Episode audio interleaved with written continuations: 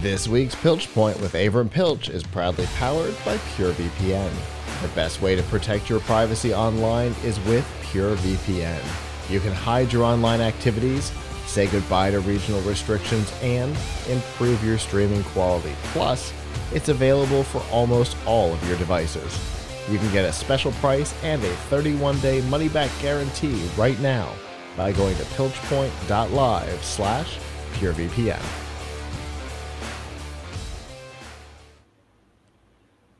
All right, Avram, we're gonna we're gonna go right to the core of of uh, technology tonight, right?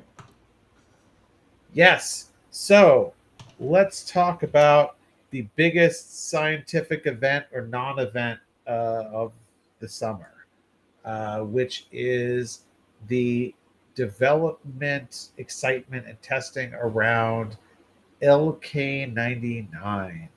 L- what is LK99? LK99 is a substance that has been synthesized and published about by Korean researchers, specifically uh, Lee Suk-bae and Kim Ji-hoon. Uh, that's the L and the K in LK99. Lee Kim, I think they say when researching this is since 1999, that's where it becomes LK99. Anyway, that is supposed to be a room temperature superconductor. Wow. That if such a if a room temperature superconductor was discovered, it would be tremendous. Uh, so take a step back. Uh, a lot of people probably don't know what a superconductor is. And uh, to be honest, I didn't know a lot about superconductors for the last couple of weeks, and I probably still don't know enough about superconductors but we've been talking about this a lot at Tom's Hardware. So, a superconductor is a material that can conduct electricity with no resistance, uh, unlike, say, everything else. And superconductors do exist today, but you ha- in order for them to work, they have to be extremely cold. So, you know, we're talking like, you know, 200 degrees uh, below Celsius or with extreme pressure, or they, they have to have extreme conditions put on the material for it to be to act as a superconductor, uh, like you know freezing it with liquid nitrogen or something. And uh, that's nice, but if you could have something that uh, required no, uh, you know, extra pressure put on it, extra temp, temp you know, freezing temperature, uh, then you'd really have something because a super a superconductor uh, can uh, basically doesn't lose is a, is 100% efficient, right? When your your elect electricity is moving through most substances, a lot of it is lost to heat. Uh, a lot of it, uh, so there's great inefficiency, which wastes energy.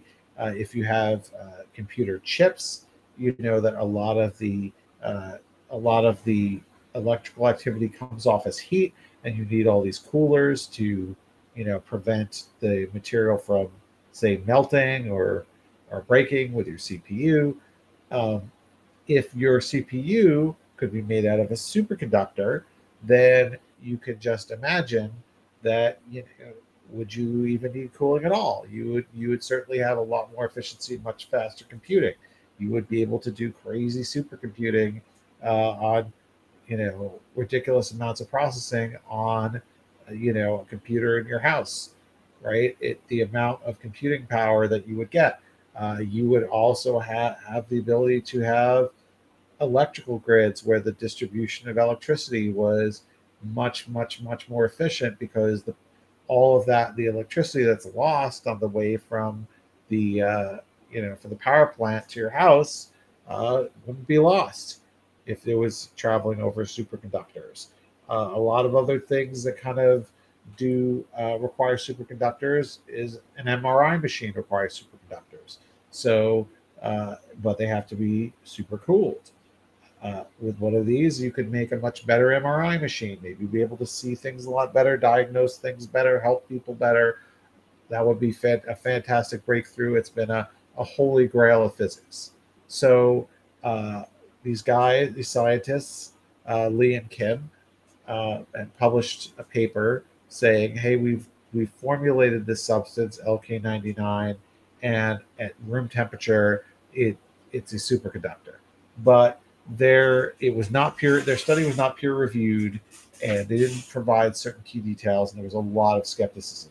But they did provide some uh, directions about how to make your own LK99. So what happened? A whole lot of people on the internet, including other university researchers, went out and tried to replicate their findings. And we got some very interesting stuff, uh, but we also got a lot that said that they couldn't replicate the findings. No one has completely replicated the findings. There have been some who use computer simulations that said, "Hey, this should work," but uh, in real in real life, no one has been able to replicate the findings. What we did get, though, and I'll share my screen to show some of this, because we've done some oops, we've done some interesting uh, stories about this on Tom's Hardware. Is so, um, so for example, we uh, a lot of people posted videos. Particularly, there were a lot of researchers in China publishing videos to Bilibili, which is like Chinese YouTube, and you can see in the videos this little black speck, and the little black speck is supposed to be like the LK99 and you can see that it's sort of levitating. Uh, like they're poking at it, right? But it's sort of levitating over this magnet. Um, and the thought there is that a superconductor um, has some a property called diamagnetism, which means that it actually repels magnetic um, fields. So a superconductor can float uh, above a magnetic surface. However, uh, it's important to note that diamagnetism could happen without it being a superconductor, uh, and it could happen, and there are other ways to have magnetic levitation that are not diamagnetism. So, so there's some question about whether what these folks are seeing here actually proves that this is a superconductor.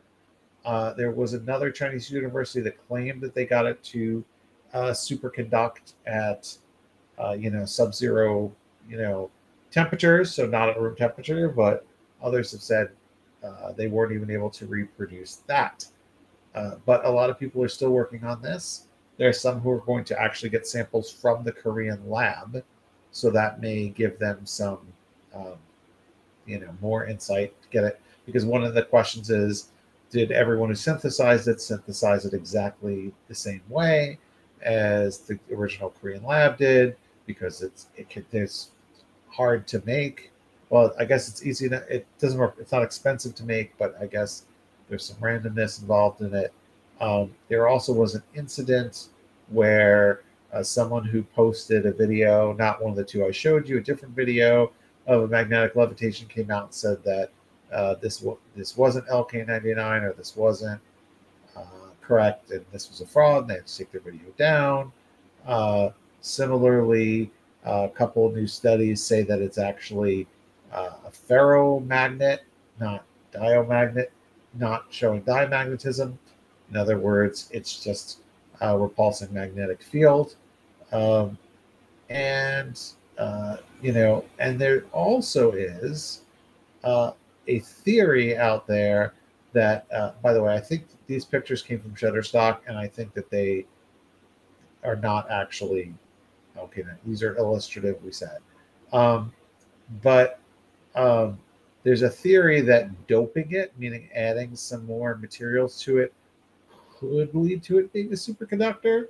But so far, nobody has has actually seen it get there in the real world apart from the original authors who uh, whose work has been called into question. But this has been a huge thing. There's been a huge thing going on on, on uh, Twitter, or you want to call it X, um, talking about the different studies. There have been a lot of people trying to reproduce them. There's been, uh, you know, all these videos on Bilibili. There have been other ones besides these uh, trying to show levitation uh, all kinds of crazy stuff, all about this LK99 because people really are hungry for hey, wouldn't it be wouldn't it be great if you had a room temperature superconductor?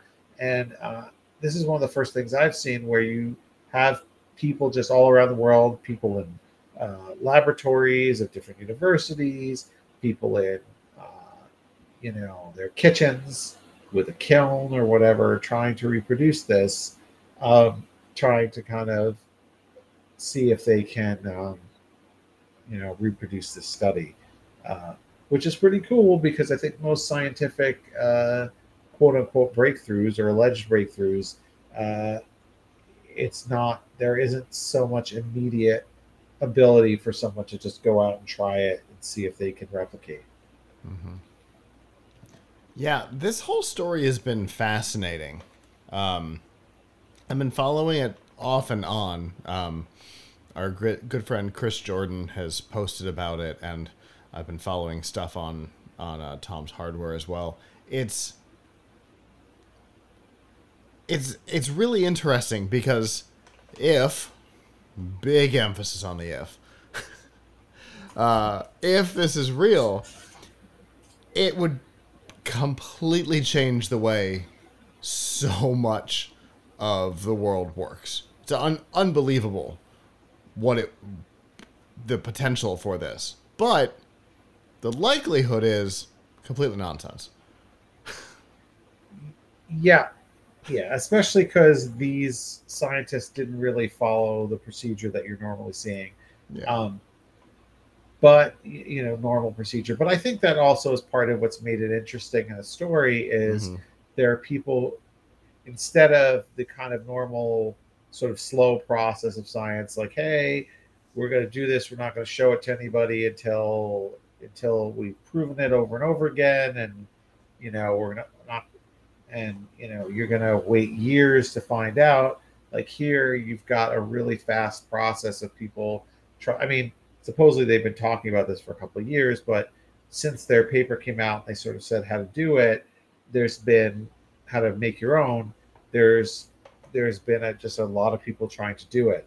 So, I mean, it's interesting because you see other things that people have worked on uh, scientifically recently, and you you know, I don't know, it just doesn't go out on the internet or on places like that. I mean, I don't know how much knowledge sharing was going on when say, uh, com- you know, uh, pharma companies were developing, uh, you know, mRNA vaccines to use for mm-hmm. for COVID vaccines or whatever. But like that was another area where you had something side, you know, major scientific product being worked on uh, supposedly really quickly, but you didn't have them tweeting out like, "Oh yeah, so here's how you could make an mRNA vaccine in your, you know, in your kitchen, yeah, to to try it, right?" So it, it's it's interesting because there was a there's a lot of people trying to replicate uh, the breakthrough who are able to attempt it, um, and you're seeing papers on um, what's the name of that service? RX, or I don't know how to pronounce it, RxVF or whatever, where they have preprint science scientific papers just going up every day. Um, so uh, you know, it's nice. I don't know it's for me, it's nice to see that there's something where you got a scientific community and people who are more lay people excited about a potential breakthrough and a lot of different people able to kind of participate in the process of scientific discovery, even if it's disproving something. And I know that like real scientists probably would disagree. They'd probably be like, "Hey, this this is embarrassing because these people came out with this and it wasn't it was half baked or something and mm-hmm. they've got a lot of attention for themselves and it's turned out to not work. Uh, i mean that's the general consensus at the moment. Yeah yeah. It still could there's still a chance right? Um, but i think it's been great that there's actually been something out there where they shared information as kind of open well it wasn't open enough because they kept some things themselves but theoretically open source about a scientific discovery and then people going out and trying to to replicate it. Uh, it. I mean, I think it would be cool if if more science happened that way, where you could have a lot of people uh, just trying really fast to try and replicate or or have new discoveries instead of kind of the normal slow uh, hidden process. Yeah. Yeah, for sure. It's it's definitely been a change. Um, and I mean, the results have not been um, great, uh, and certainly inconsistent. Um, in in what we've seen come back, some of that inconsistency, of course, comes from uh, other people possibly being interested in getting on the same bandwagon or whatever. Uh, like like the the the video that no this this wasn't real. This was I'm gonna pull it down. Right, there's some people trying to jump onto the onto the hype train, um, but you know, inconsistency is its own result. Right, in studies, when you get if you do the study a couple of times and the results are inconsistent, that's usually a sign that the the study itself is bad. Um, and that might be what we've got here. That the inconsistency in the results could be that, you know, the whole the whole foundation is bad. But whatever it is, Yeah. it's fascinating to watch. Yeah, it, it is it is fascinating to watch. I always say we're in the business of interesting, not the business of not necessarily the business of good. This has been really interesting, uh, and I hope that it inspires uh, more people to look for an actual superconductor that can operate at operate at room temperature. There have been apparently false uh, starts about this before, just as there has been false claim, you know, false starts about cold fusion, um, things like that. But you know, we, uh, and it would be nice to see some kind of positive scientific breakthrough. I mean, what is the last big scientific breakthrough that you heard about where, wow, we really, you know, I discovered something new? Yeah. Everything seems kind of iterative. Mm-hmm. For quite a while. Yeah. Yeah, for sure. Um, obviously, you were just showing us uh, articles. There must be tons of content out there on this from you. Yes. Yes. So go to tomshardware.com and look for our LK99, LK-99 articles, of which we've got like five or six. And uh, we'll be doing more if uh, more happens. I think we've reached a little bit of a slowdown in the interest in this and the news coming out because a lot of disproving studies have happened. And uh, so I guess we got to see if there are any more proving one things that would actually prove it. Um, you know, there have been simulations, of course, that say it should work, but Sure. then uh, that's neither here nor there. So um, we'll stay on top of this. I mean, we don't. It's not something that we normally approach materials science, but it was something that some, one of our writers said, "Hey, there's a lot of drama going on with this," and thought we should do a story on it, and we did a story, and then we saw a lot of people were interested. So we did. We kept doing more stories, and they people were interested for a while. And I think it's an interesting topic, and we'll see if more happens. For sure. Well, like you said, it's an interesting topic. I appreciate you bringing it up uh, because, like I said, I've been trying to follow it, but not in detail. And uh, it really is an interesting story. And uh, the theory brings a lot of promise. The reality does not appear to line up with the theory, though. So it'll be interesting to see if anything does eventually come out of this, like you said, with doping, you know, adding other stuff to it, maybe perfecting the formula. Maybe someday, maybe this does become the basis of something uh, scientifically changing. We will have to see. And uh, I look forward to uh, what we talk about next time.